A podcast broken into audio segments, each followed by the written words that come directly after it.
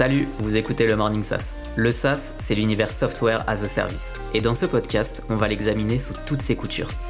Moi, c'est Anthony Virapin. Je suis directeur des partenariats startup et éditeur de logiciels chez Microsoft. Avec mes invités, on va parler stratégie, tactique, conseils pratiques et exemples concrets. L'objectif, c'est de vous aider à bâtir, lancer et faire grossir votre business SaaS. Installez-vous confortablement, c'est parti.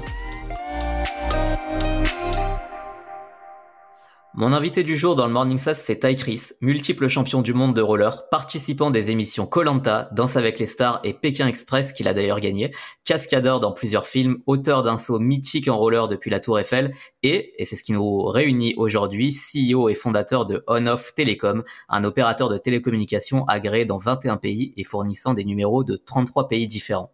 Depuis 2018, On-Off s'est donné la mission de révolutionner l'industrie des télécommunications. Comment? On va le savoir dans quelques instants avec Tai. On parlera bien sûr aussi de On-Off Business, une solution SaaS qui, comme son nom l'indique, est dédiée au monde de l'entreprise. Hello Tai Salut, salut, comment ça va?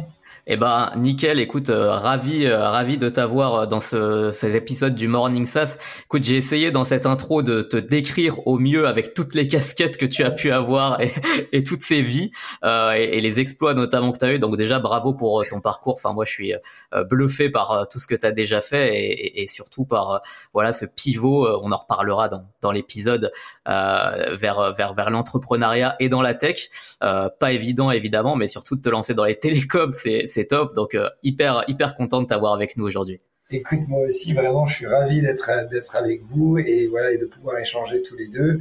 Et c'est vrai que quand tu, tu j'écoute cette intro, elle est ouais, elle est élogieuse parce que tellement d'années de travail, de galère, quand tu résumes ça en quelques secondes, ça fait beaucoup de points. Et c'est surtout, voilà, c'est surtout l'accomplissement de beaucoup de rêves et de travail acharné et de galère que j'ai pu heureusement arriver à surmonter. Trop bien. Écoute, est-ce que euh, j'ai essayé de, de décrire quelques-unes Peut-être que toi, tu peux nous dire avec tes mots, peut-être te présenter, présenter un peu ton parcours, comment, euh, voilà, ce que tu as fait euh, avant, ces différentes casquettes. J'ai certainement manqué des choses, mais est-ce que tu peux nous, nous, nous commenter un peu le qui tu es? ouais, Je vais essayer de résumer ça. bah, du coup, bah, moi, je m'appelle Taï Chris. en fait, j'ai même deux noms de famille. J'ai Chris et Gatos, parce que j'ai mon nom de famille de ma mère et de mon père. Euh, je suis arrivé en France quand j'avais 5 ans. Ma mère est grecque et mon père algérien. Euh, mes parents ont fait un choix assez dingue, c'est de ne jamais me scolariser, hein, mais même pas une journée en maternelle de toute ma vie. Donc j'ai, j'ai aucun diplôme, j'ai pas été à l'école et, et malgré que mes parents n'étaient pas aisés, il n'y avait pas de, de, de, de, réseau dans les affaires ni quoi que ce soit, mais bon, ils avaient une, une confiance dans la vie d'une façon assez générale. Donc j'ai, j'ai touché un peu à tout vu que j'allais pas à l'école.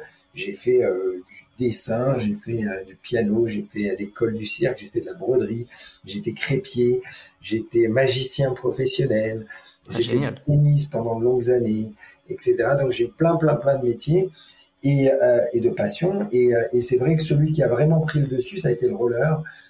très jeune, j'ai voulu en faire mon métier, en tout cas faire des, des compétitions et devenir champion de roller. Je l'ai dit assez jeune à mes parents, ils m'ont laissé foncer. Et heureusement, j'ai, vers 20 ans, j'ai euh, réussi à, à, le devenir en, en, en devenant fort et à, à, faire des compétitions, et à me faire sponsoriser, à voyager dans le monde entier. Et très très rapidement, j'ai commencé à gagner beaucoup de compètes et à devenir pendant près de 10 ans champion du monde de cette discipline. C'était du roller acrobatique sur rampe. Donc je participais aux États-Unis aux, aux, fameuses X Games, Gravity Games, en tout cas toutes les compétitions de, de roller acrobatique. À l'époque, on n'avait pas YouTube, donc euh, c'était des, des, shows incroyables. Il y avait des dizaines de milliers de personnes dans les shows. Euh, il y avait, j'avais même fait un Bercy, tu vois, pour te dire. plusieurs, même cinq, cinq années consécutives à Bercy que j'ai gagné cinq années consécutives. C'était des, des, trucs de dingue. Et mais très vite en, en parallèle de ma carrière de sportif, euh, vu que j'aide mes parents et que j'ai le roller, c'est pas le foot ou le tennis où on gagne des, des sommes dingues. Donc très vite, je me suis dit, il faut que je prépare l'après, il faut que je commence à, penser à d'autres choses. Donc j'ai commencé petit à petit à mettre une casquette d'entrepreneur. Euh, au début, dans le monde des sports, extrêmes, en fabriquant euh, des skateparks pour des mairies, euh, en louant des rampes pour des shows, en ayant un magasin de roller, en faisant des gammes de produits dérivés, etc. Donc j'ai plein de choses comme ça. Et c'est ça qui m'a amené à l'entrepreneuriat jusqu'à maintenant où je, comment dire, je fais, ben, je suis dans la tech. Mais même au-delà de ça, j'ai testé pas mal de choses. J'ai commencé à, à, devenir en quelque sorte mon propre agent, mon propre manager, à faire de la télé, à être présentateur télé, à faire des grandes émissions. Donc en, du roller, j'ai heureusement euh, réussi à rebondir dans pas mal d'univers. Et il y a six ans en arrière où j'ai vraiment fait le grand saut, où là je me suis lancé dans la tech euh, en mettant vraiment le roller de côté et essayer de partir de zéro dans une nouvelle industrie. Donc finalement, quand je résume la, la, la, la vision que j'ai et la personne un peu que je suis, c'est que je, je, suis plus un rêveur challenger. Euh, je suis pas spécialement sportif ou entrepreneur. Je suis plus un challenger d'une façon générale qui rêve des choses un peu dingues et qui se bat pour les réaliser. Voilà, que ce soit dans la tech, euh, euh dans le cinéma, j'ai écrit un long métrage, j'ai essayé de monter à Hollywood qui s'est finalement pas fait. Donc j'ai pas que des, des réussites, hein, j'ai aussi des échecs, mais mm. j'abandonne jamais et je ferai ça peut-être un jour. Donc euh, voilà en gros les, les, les, hauts et les bas que, que je fais. Génial, bah, Rêveur Challenger, ouais, je trouve que c'est euh, une super super bonne définition par rapport à tout ce que tu dit et qui va effectivement dans ces deux mondes, celui du sport, celui de l'entrepreneuriat. Euh, écoute, on est dans le Morning SaaS et, j'aime bien commencer euh, les interviews par cette petite question parce que c'est vrai que les, les réponses euh, varient d'un invité à l'autre et c'est vraiment intéressant en ce moment parce qu'il y a un vrai sujet là-dessus. C'est si je te dis SaaS aujourd'hui, donc on est en 2021, qu'est-ce que ça t'évoque euh, aujourd'hui? Alors là, pour le coup, tu, tu, me, tu me poses un peu une colle parce que le redis-moi exactement le mot SaaS, qu'est-ce que ça veut dire? Ouais, c'est Software as a Service. Et, c'est vraiment euh, le. Ça veut dire quoi exactement? Bah, tu me poses, tu me renvoies la question effectivement, mais c'est en gros c'est euh, euh, dans le monde d'avant, on était sur des logiciels qui étaient euh, ah vendus par unité. Dans le monde d'aujourd'hui, on les achète par euh, par forfait en ligne, donc des plateformes qui sont en web considérées comme euh, comme du SaaS. Euh, et donc c'est devenu une tendance euh, presque courante. Aujourd'hui, on ne dit plus, il y a des gens qui se disent même plus qu'on lance, qui lancent des startups, ils disent qu'ils lancent des SaaS. Tellement c'est devenu un mot, tu vois, qui est en train de remplacer doucement le fait de se lancer dans un business en ligne. C'est du SaaS. Ouais, ouais, non, bah après, c'est vrai que ça peut, ça peut paraître très, très drôle, moi qui suis dans la tech, de, de poser le, la question qu'est-ce que veut dire SaaS?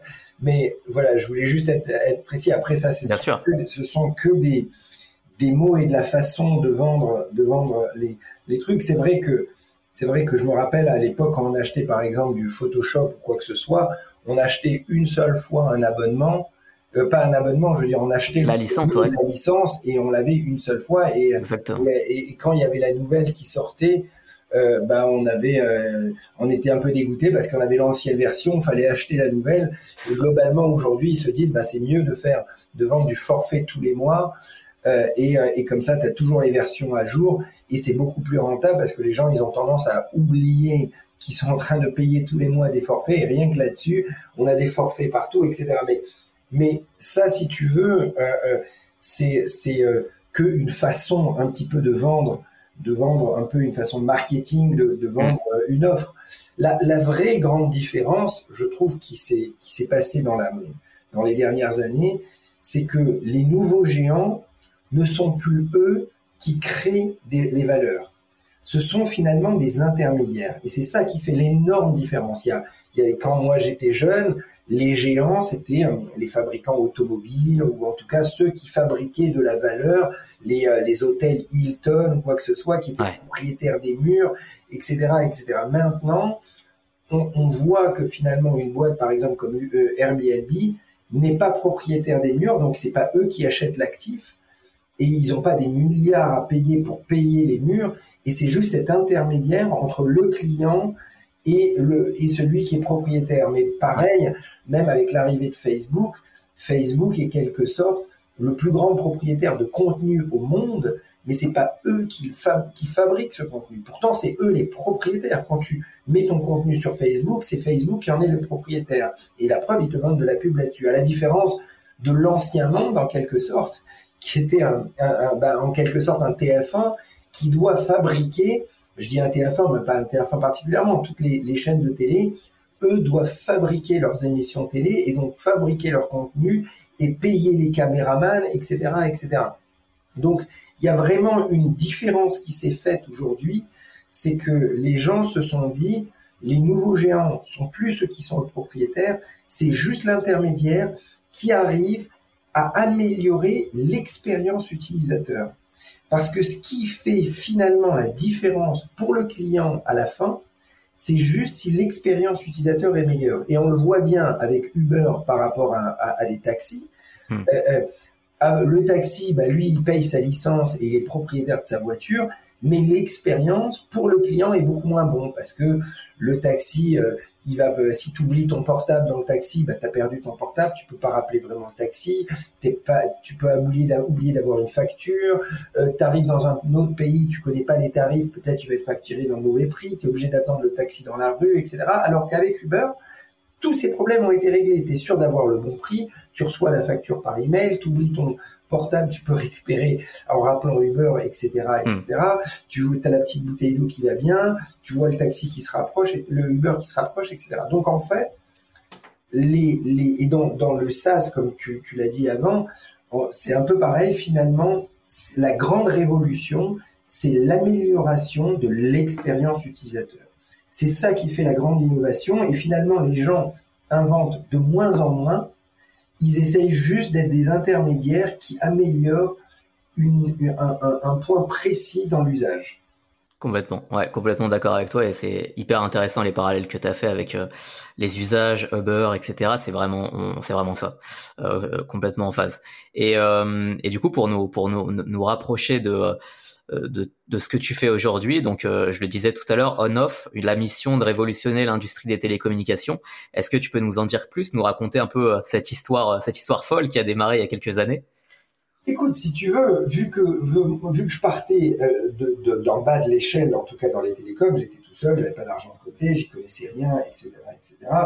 Il, il, fallait automatiquement apporter quelque chose qui n'existait pas dans cette industrie, parce que sinon, déjà que c'est très dur. Si tu n'apportes pas quelque chose de très très très innovant, tu on peut pas faire, tu peux pas faire ta place.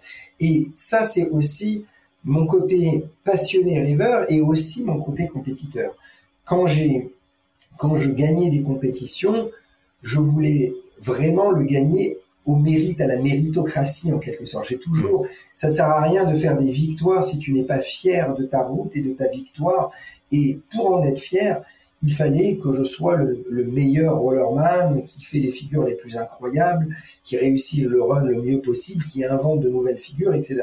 Et donc, dans cette approche dans les télécoms, j'ai eu un peu la même approche. Je me suis dit, il faut que j'arrive à inventer quelque chose qui n'existe pas là-dedans et apporter quelque chose d'innovant.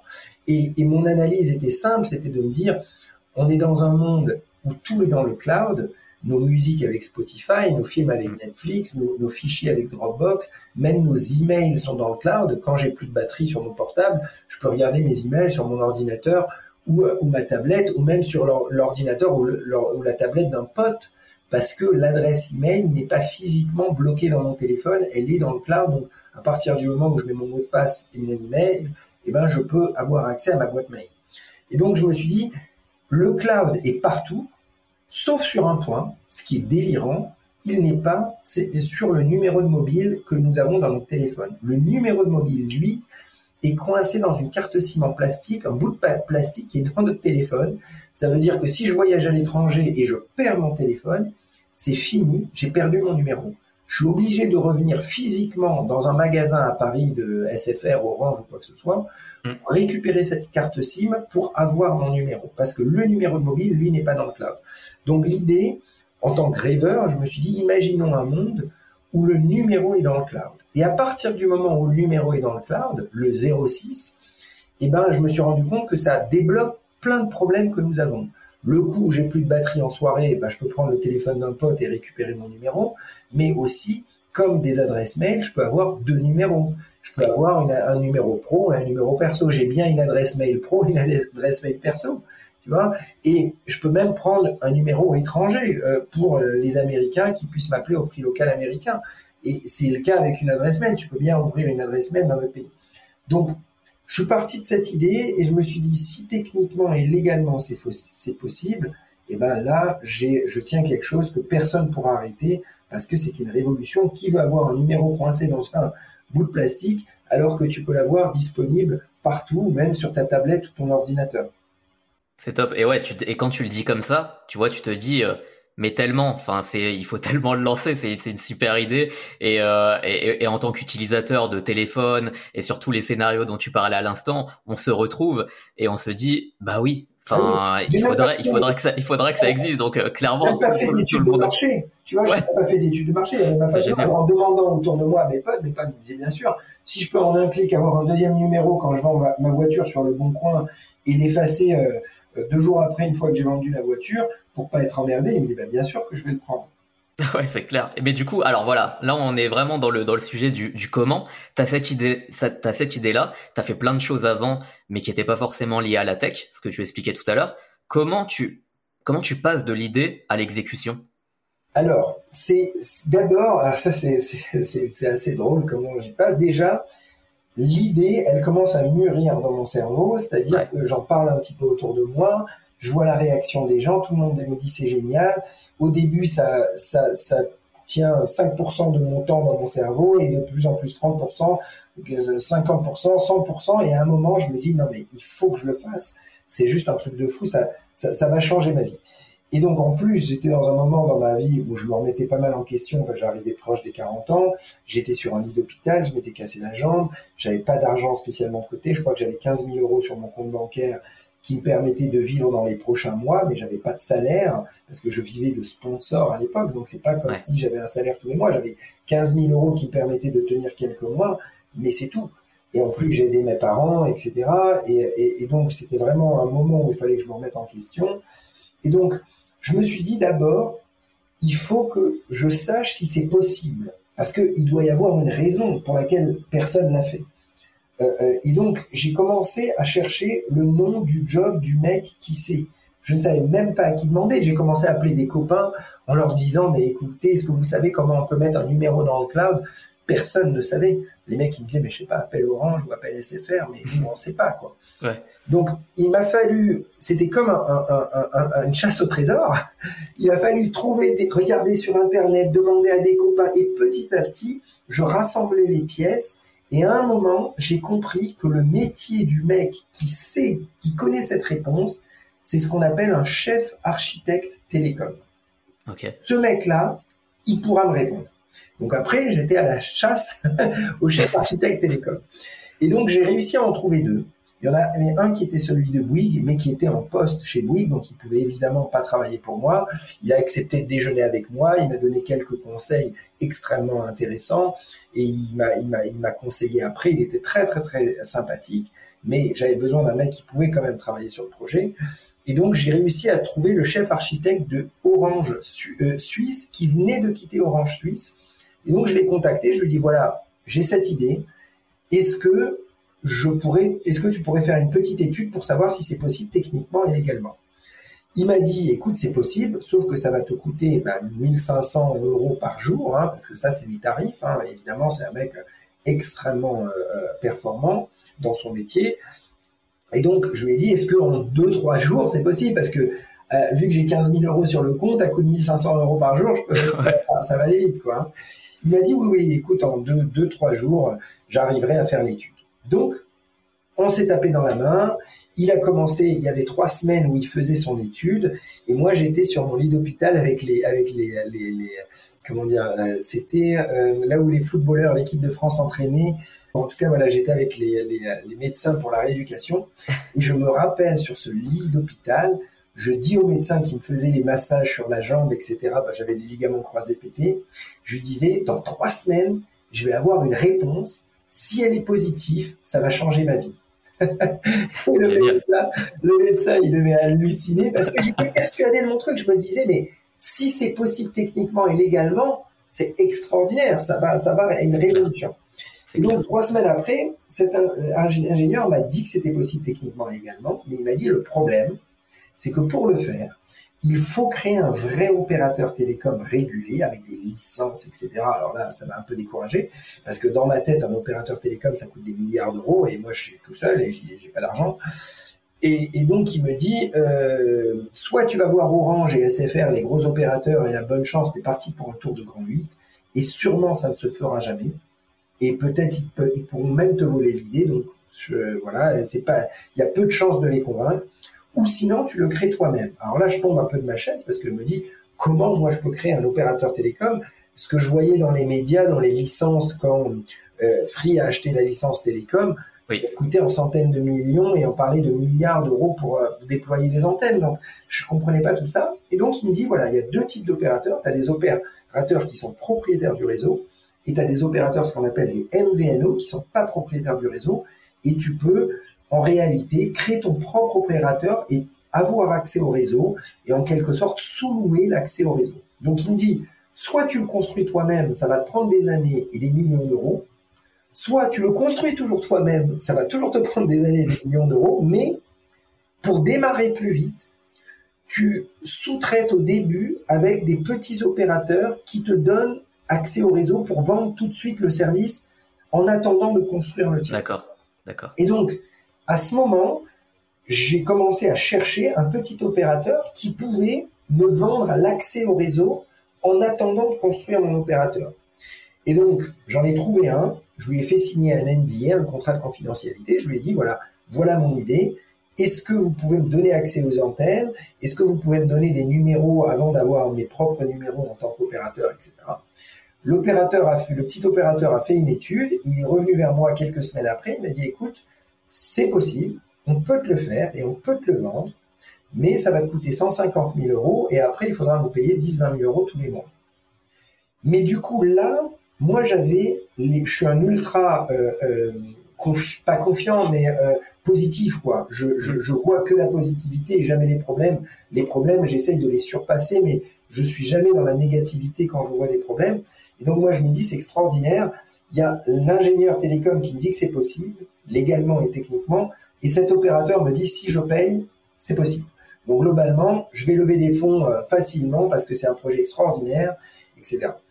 Et donc, je, pour rappel, à ce moment-là, je n'y connais encore rien, je suis en béquille, euh, j'ai juste ces deux interlocuteurs qui m'ont dit globalement, c'est possible.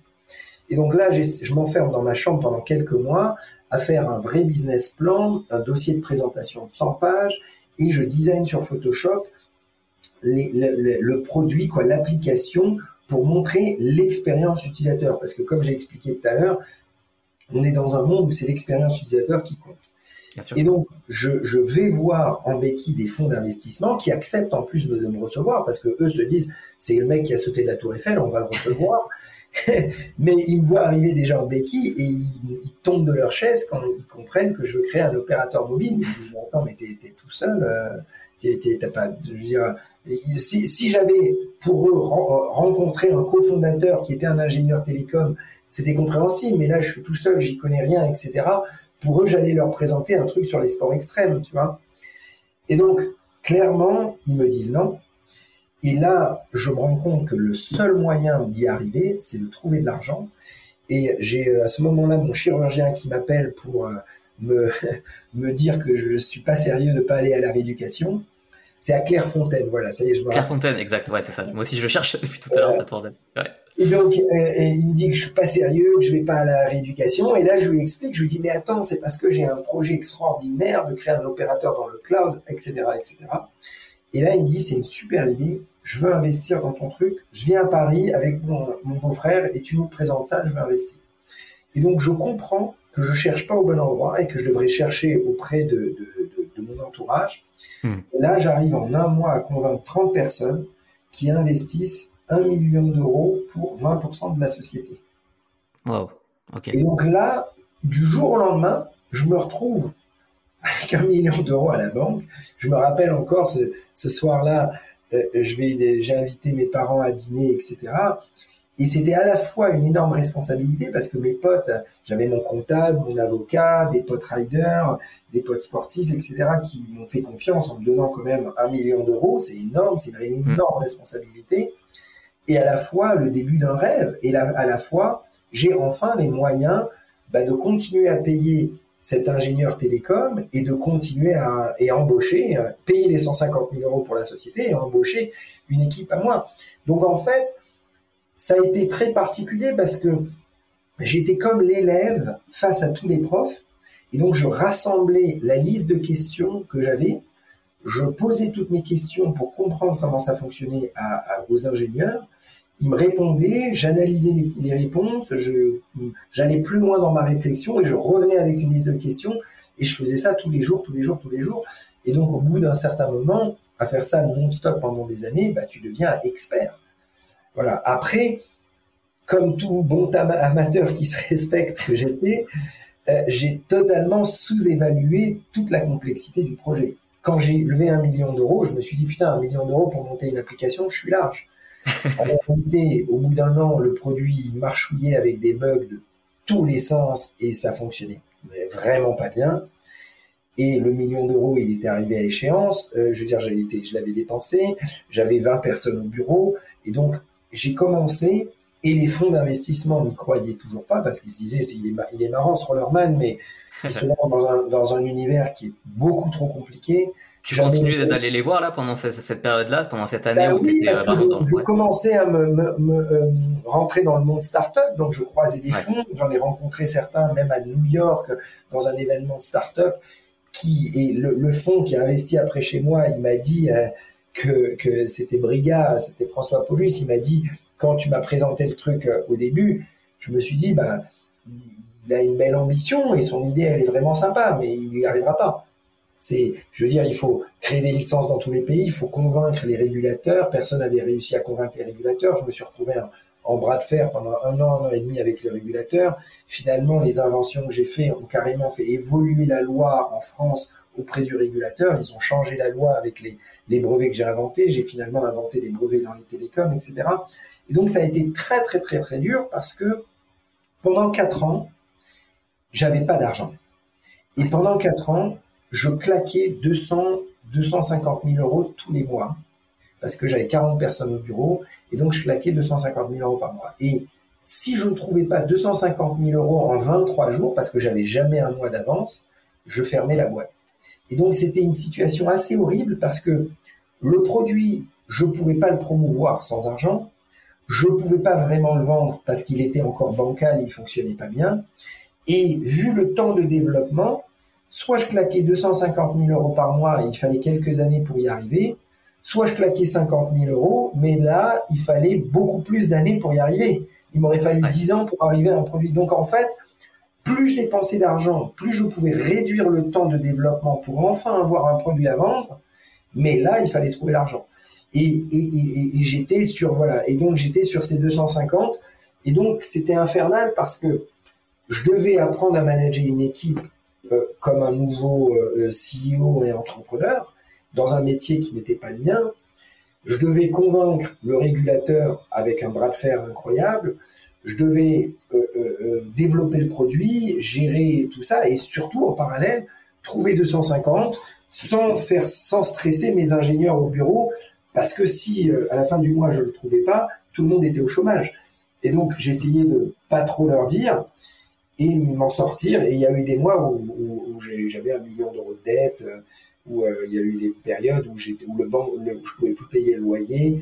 J'ai pu toujours payer les salaires, heureusement, mais le loyer, je pouvais plus. Euh, le compte bancaire, je me rappelle, même les, taxes, les charges sociales, je pouvais plus à un moment. Et je me rappelle la lettre de la banque qui me dit euh, dans trois jours, nous allons fermer le compte, quoi. Donc, il y a eu des périodes très très dures. J'ai réussi finalement à trouver comme ça 130 investisseurs petit à petit qui ont investi à tous 10 millions d'euros. Donc j'ai réussi à tous les mois, tous les mois à trouver. Et enfin, quatre ans après, tu as les vrais fonds d'investissement qui ont rajouté 10 millions d'euros de plus. Ok, 10 fois plus cher que ce que je leur avais proposé au début, mais c'est la vie. Et c'est mieux pour moi, heureusement. Euh, mais, euh, mais, voilà, et ça, ça m'a permis enfin d'avoir de l'air et, et, et, de pouvoir enfin, enfin marketing, développer des offres d'entreprise, avoir des, vraiment des équipes de management et pas faire tout euh, euh, euh, au bureau, quoi.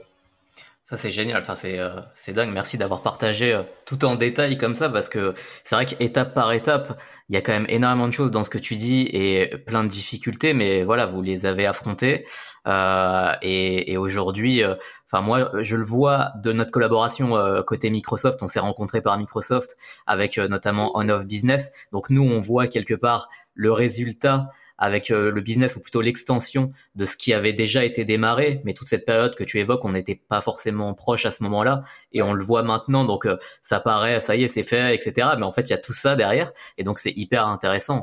Euh, comment Et c'était une vie. Il y a eu plein de petites victoires parce que si tu veux, au début, les, les, les gens dans les télécoms, etc., bah, ils se disaient ça, ça, on n'y arrivera pas, etc. Et donc le regard même de l'industrie était, euh, était un, peu en rigolant au début en me voyant arriver.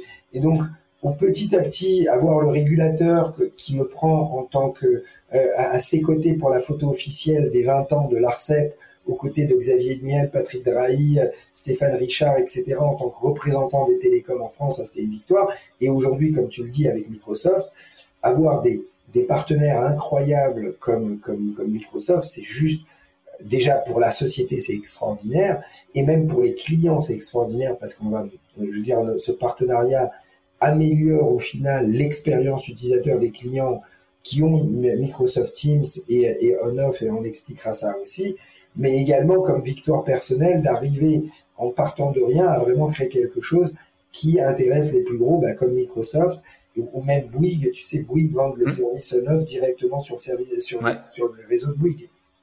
Ouais, sacrée victoire. Enfin, c'est clair, c'est impressionnant. Donc, euh, bravo, bravo à nouveau pour pour tout ça. C'est génial et, c'est une c'est encore le début de l'histoire. Donc, euh, on, va suivre tout ça. Euh, justement, parlons parlons de Nov Business. Tu l'as évoqué là avec avec Teams notamment et c'est ce qui nous a rapproché. Tu peux nous en dire un peu plus sur cette offre en entreprise, comment ça fonctionne et, et ouais, comment ça se différencie versus euh, on-off euh, consumer En fait, on a la, première offre que j'ai lancée, c'est vraiment une offre grand public. C'est on-off numbers.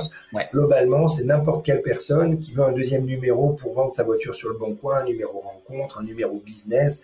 En fait, il télécharge l'application on-off sur l'Apple Store et le Google Store et il achète un numéro qui va lui coûter 3,50 euros par mois et c'est appel SMS illimité et il peut l'arrêter euh, n'importe quel, il peut, il peut, il peut même l'arrêter au bout d'une heure s'il a envie. Voilà. Cette offre, elle, elle marche bien.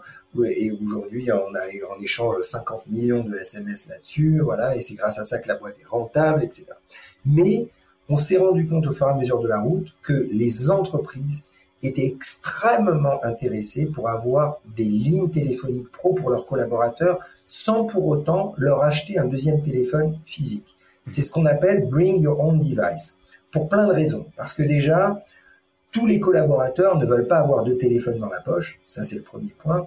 En plus, beaucoup de gens préfèrent avoir un iPhone plutôt qu'un Android, mais l'entreprise, elle veut peut-être pas payer un, iPhone à tous ses collaborateurs parce que ça coûte plus cher. Donc en fait, les gens sont un peu gênés parce que ils sont obligés d'avoir pour le boulot le téléphone qui ne leur plaît pas.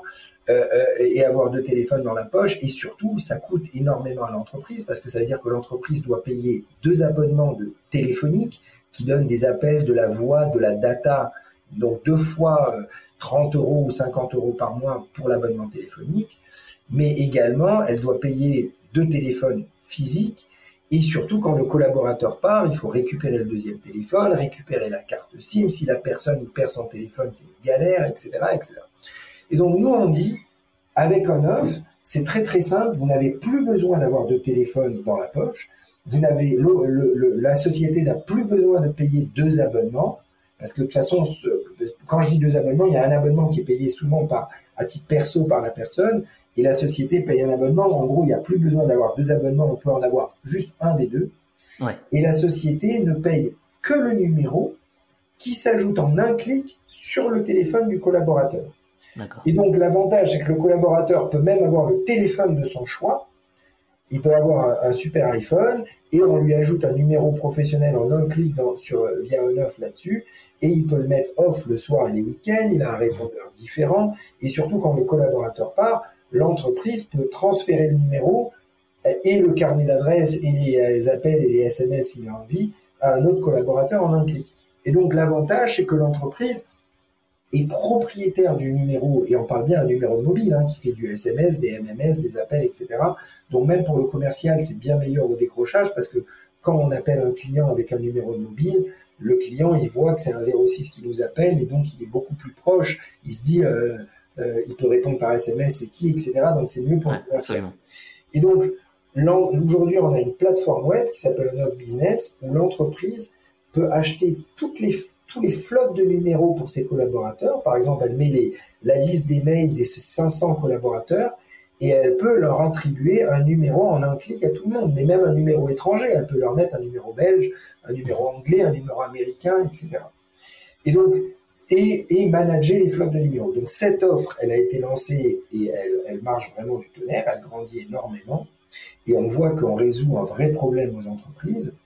Et maintenant, on, le partenariat avec Microsoft est finalement un peu la même chose, sauf on dit aux gens, plus besoin de télécharger l'application OnOff. Parce que sur OnOff Business, les gens sont quand même obligés de télécharger notre application. Mhm. Et, et c'est dans notre application qu'ils ont ce deuxième numéro, qu'ils ont les appels, qu'ils ont les SMS, qu'ils ont les carnets d'adresses. Et, donc, ça les oblige quand même à télécharger l'application on-off. Là, l'avantage avec Microsoft, c'est qu'on dit à tous les collaborateurs, ne oubliez même l'application on-off, vous n'avez même pas besoin. C'est directement Microsoft Teams, l'application Microsoft Teams qui est sur votre téléphone, votre tablette et votre ordinateur, qui a un numéro en un clic dans Teams, un numéro professionnel. Et donc, l'avantage pour Microsoft, c'est, en tout cas, ce partenariat que l'on fait là avec Microsoft, c'est vraiment pour le coup une révolution pour Microsoft. Je vais vous je vais t'expliquer pourquoi. Parce que toutes les solutions comme Microsoft Teams, comme euh, Zoom, comme Slack, comme, comme WhatsApp, ça fonctionne à condition que une autre personne en face a la même application. Absolument. Donc, c'est limité dans un cercle fermé le seul et unique système cross-platform de communication au monde est le numéro de mobile. On peut envoyer un SMS à n'importe quel téléphone de la planète si on connaît son numéro de mobile, même si cette personne a un téléphone des années 2000. Tu vois ce que je veux dire? Et il existe aujourd'hui aucun protocole cross-platform universel à part le numéro de mobile. Aujourd'hui, il n'y a qu'un numéro de mobile qui permet d'appeler ou être appelé envoyer des SMS ou des MMS de n'importe quel téléphone vers n'importe quel téléphone. Et donc, rajouter un numéro de mobile dans Microsoft Teams, ça veut dire instantanément ouvrir Microsoft Teams à tous les devices de la planète. Ça veut dire que le mec qui a Teams, il peut, depuis Teams, envoyer un SMS 106 français et la personne, ou anglais ou américain. Et la personne va recevoir un SMS d'un numéro mobile français, par exemple, sans savoir que la personne lui a écrit de sa tablette sur Teams ou de son ordinateur ou de son mobile. Et ils peuvent s'appeler, etc., etc. Et donc, instantanément, en termes aussi pour les KYC, ça permet tous les gens de la planète, toutes les sociétés qui utilisent déjà Teams, de leur dire, arrêtez de payer un deuxième téléphone, une deuxième carte SIM à tous vos collaborateurs, économisez 30 ou 50 euros par mois de carte SIM et de cassement de tête, de gestion de flotte de numéros, etc. Et donnez-leur instantanément un, un, un clic, un numéro professionnel dans Teams. Et c'est tout. Et c'est tout. Et génial. Enfin, tu l'as, tu l'as hyper bien décrit. Et, c'est vraiment ça le sujet, c'est de la simplicité. Très très belle complémentarité entre Teams et On-Off Business avec ces scénarios. Et euh, donc ouais, on est hyper fiers euh, côté Microsoft de ce partenariat et hâte de faire encore plus de choses. Ça a été euh, des mois de travail des équipes qui, qui, ont travaillé de manière hyper étroite, mais avec beaucoup de plaisir sur les sujets techniques. Enfin moi, je les ai régulièrement tes équipes en, ligne pour avancer sur la suite côté technique, côté business, et c'est super intéressant. Donc c'est un plaisir aussi, mais on est super fiers de ça. On est super fiers de ça. Et c'est pour nous, t'imagines si vous êtes super fiers, imagine pour nous c'est c'est plus que tout parce que déjà c'est un partenariat unique au monde. On est les seuls à, offrir des numéros de mobile dans Teams au monde et ça n'existe sur aucune autre plateforme. Ça n'existe pas sur Zoom, sur Slack, sur WhatsApp, etc. Donc c'est vraiment quelque chose d'incroyable. Pour les sociétés, ça résout un énorme problème. Et en plus, je parlais que les gens peuvent acheter un numéro, mais grâce à notre technologie, ils peuvent également annuler le numéro existant de n'importe quel opérateur et le rapatrier dans Teams. D'accord, ouais. Donc, ça veut dire que moi, j'ai deux cartes SIM, de, j'ai une carte SIM perso, une carte SIM pro payée par l'entreprise mm. chez Orange, par exemple, mais mon numéro pro, j'ai envie de le garder parce que je l'utilise depuis 10 ans, eh ben, je peux annuler la carte SIM Pro d'Orange, arrêter de payer les 30 ou les 50 euros et garder mon numéro euh, que j'avais depuis toujours et le mettre dans, dans Teams directement. Hmm. c'est clair. Top. Euh, écoute, on a fait un, on a fait un très beau tour là, je pense sur euh, sur on-off et merci d'avoir décrit tous ces scénarios, c'est super intéressant. Euh, Peut-être quelques questions sur toi. Euh, on, on, les a, on les a évoquées en début d'émission quand tu retraçais ton parcours. Moi, une question qui qui, qui, qui m'intéressait et qui intéressera, je pense, beaucoup les auditeurs, c'est comment aujourd'hui, tu vois, de passer de de, de sportif professionnel et de tout ce que tu as fait dans ce monde-là à entrepreneur de la tech, j'imagine que ton quotidien a changé, forcément.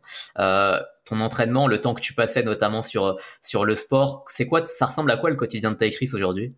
Écoute, le, le, quotidien, c'est, c'est, euh, ça, ça, reste finalement ce challenge euh, assez infernal de constamment, constamment essayer de, de, d'aller de l'avant, de remettre en question. En fait, ouais. je ne vois pas une énorme différence de ce que je faisais dans le sport et ce que je fais dans l'entreprise. La seule différence, je dirais, c'est que dans le sport, ça ne tenait qu'à moi. Si je m'entraînais pas bien, ben les résultats étaient mauvais. Si je m'entraînais comme un fou, eh ben je gagnais.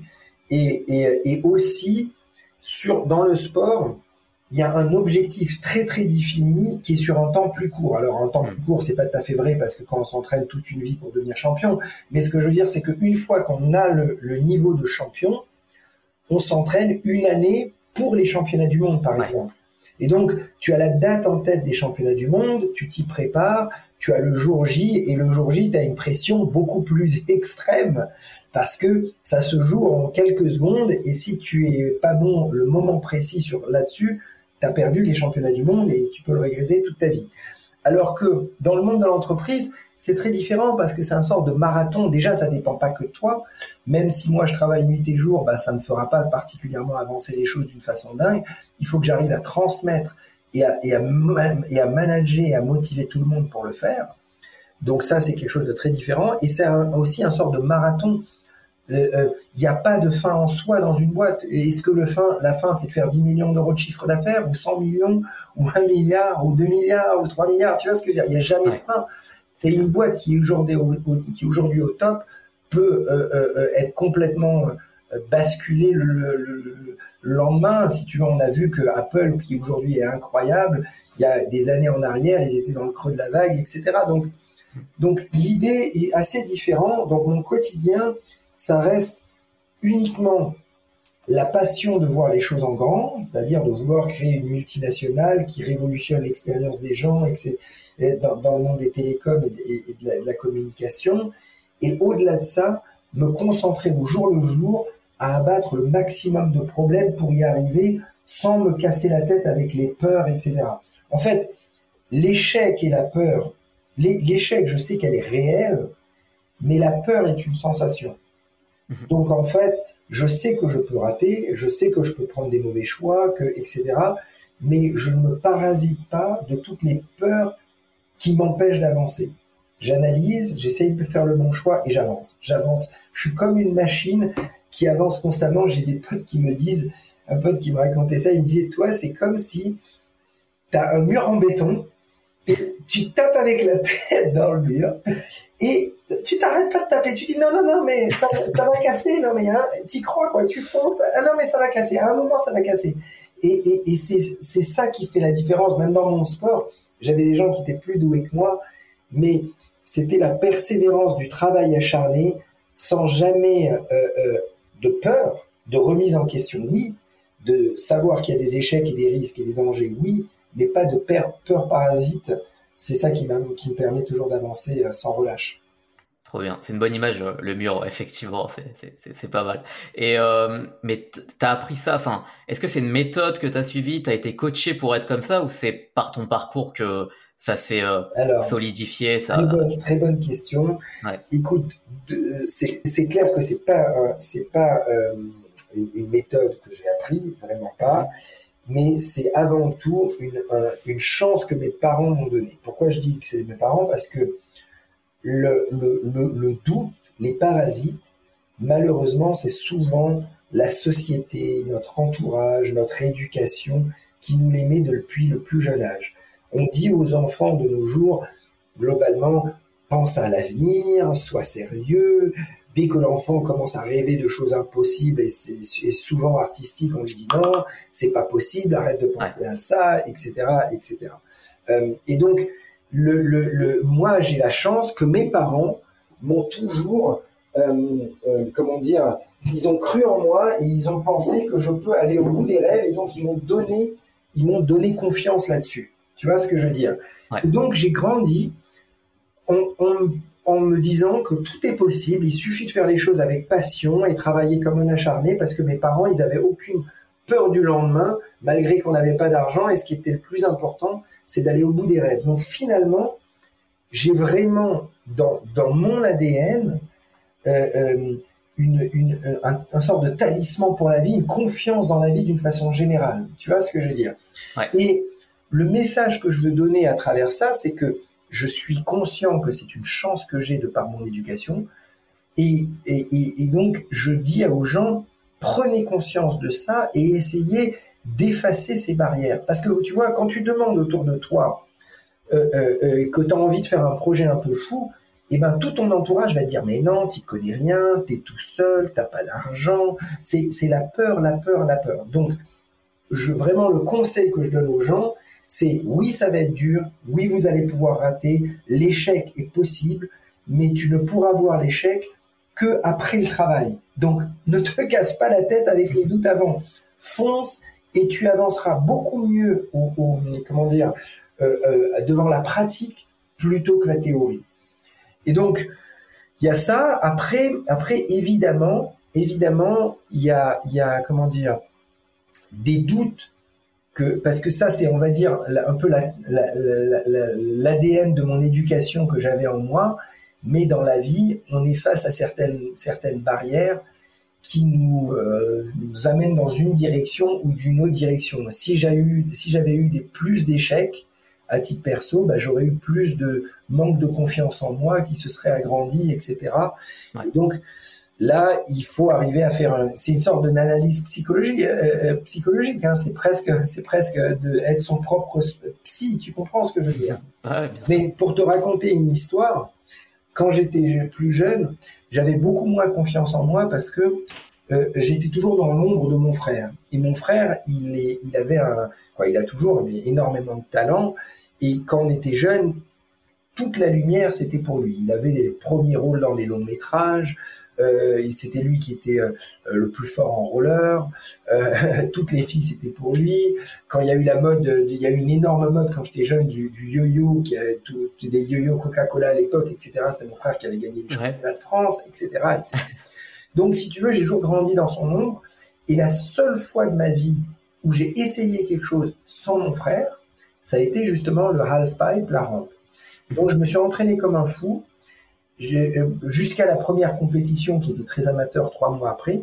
Et j'ai été à cette compétition et j'ai perdu tous mes moyens le jour des qualifications parce que j'avais pas confiance en moi et pour moi je n'étais pas capable et j'ai tout raté et malheureusement j'ai fini 11e et il y a que 10 personnes qui étaient qualifiées pour la finale.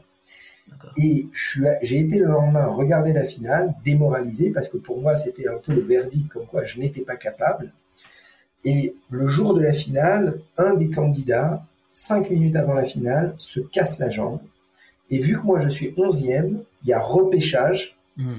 Et là, je n'ai pas le temps de me mettre la pression. Et heureusement, je fais mon run parfaitement et je finis deuxième. Et de toute façon, le premier était trop fort, j'aurais pas pu le gagner. Mais je finis deuxième. Et ça, ça m'a guéri psychologiquement.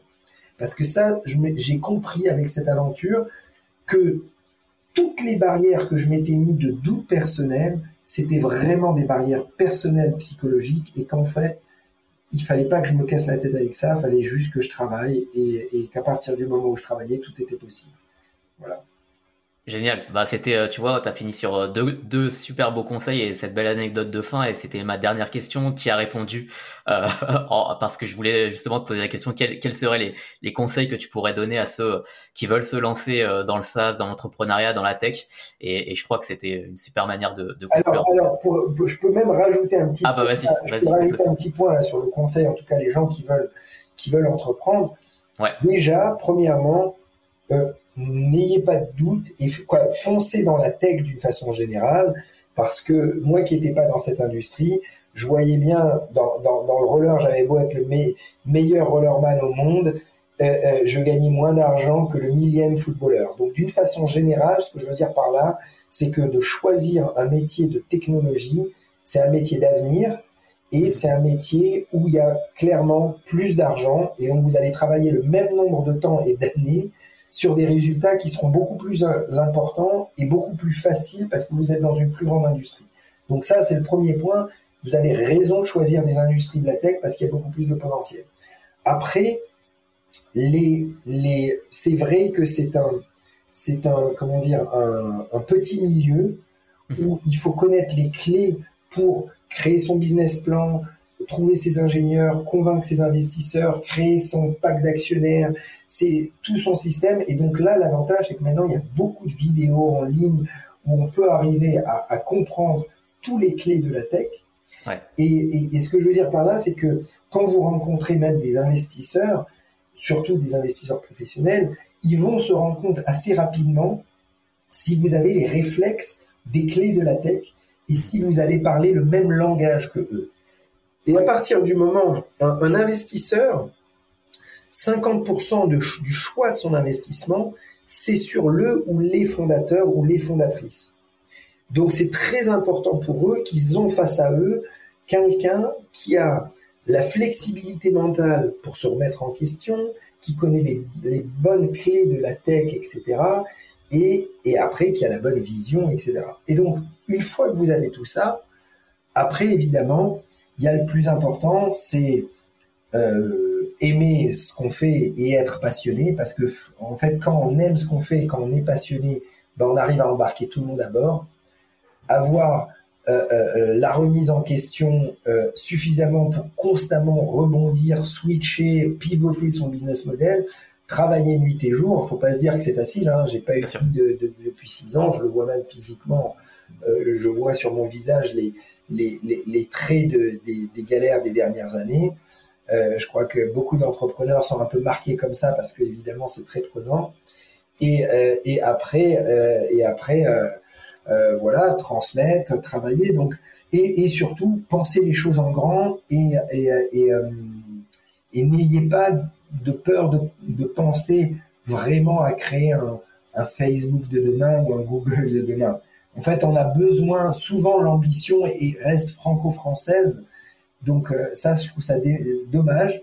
Et je me rends compte également que quand on a des, une grande ambition, finalement, c'est plus facile de trouver même des gens qui vont travailler avec vous ou même des investisseurs, etc. Parce que le rêve est plus grand et le rêve fait plus rêver. Vous voyez, tu vois ce que je veux dire? Ouais, complètement. Donc, pas avoir peur de se dire, euh, bah, on veut être nous aussi l'Elon Musk de demain et, euh, et foncer, et travailler. Après, c'est les galères.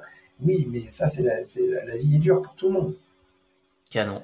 Écoute, merci, euh, merci beaucoup Tai pour euh, pour tout ça, pour tout ce partage, pour euh, partage aussi des clés, les clés de les clés de la tech, les clés de succès. Je trouve que c'est c'était vraiment hyper intéressant tout ce que tu as raconté sur ton parcours, le comment de on-off, et puis ces derniers mots sur tes conseils et, et la manière dont toi ça t'a aidé à grandir. Donc hyper intéressant.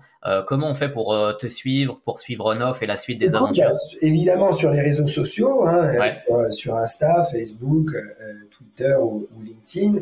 Euh, les gens peuvent, euh, c'est moi qui les gère, donc quand les gens m'écrivent, ben, j'essaye de répondre au maximum de mes disponibilités, mais j'essaye souvent de répondre. Euh, et après, voilà, j'espère que j'arriverai à, réussir ce challenge dans ce qui est en train un peu d'arriver. Il y a également là maintenant un nouveau challenge que je viens de lancer, c'est l'application Album. C'est un réseau social français, européen, ou c'est un sort de WhatsApp. De, c'est pas vraiment un réseau social, c'est plus un WhatsApp de la photo.